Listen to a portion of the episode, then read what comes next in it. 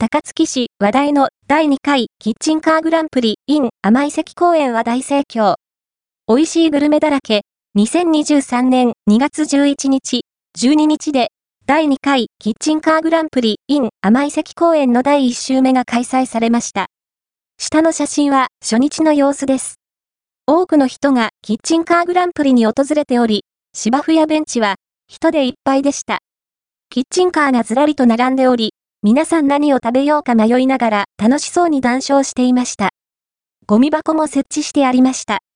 下の写真は、タン塩専門店の牛タン丼です。歯ごたえがあり、とても美味しかったです。子供でも噛みちぎれるほどの歯ごたえでした。ベンチ席は空いていなかったので、シートを敷きました。とても賑わっており、駐車場は満車でした。駐車場待ちの渋滞が発生していたため、できたら、徒歩か公共交通機関で来るのがおすすめです。2月18日、19日も、第2回キッチンカーグランプリ in 甘い関公演は開催されるため、逃してしまった方はぜひ、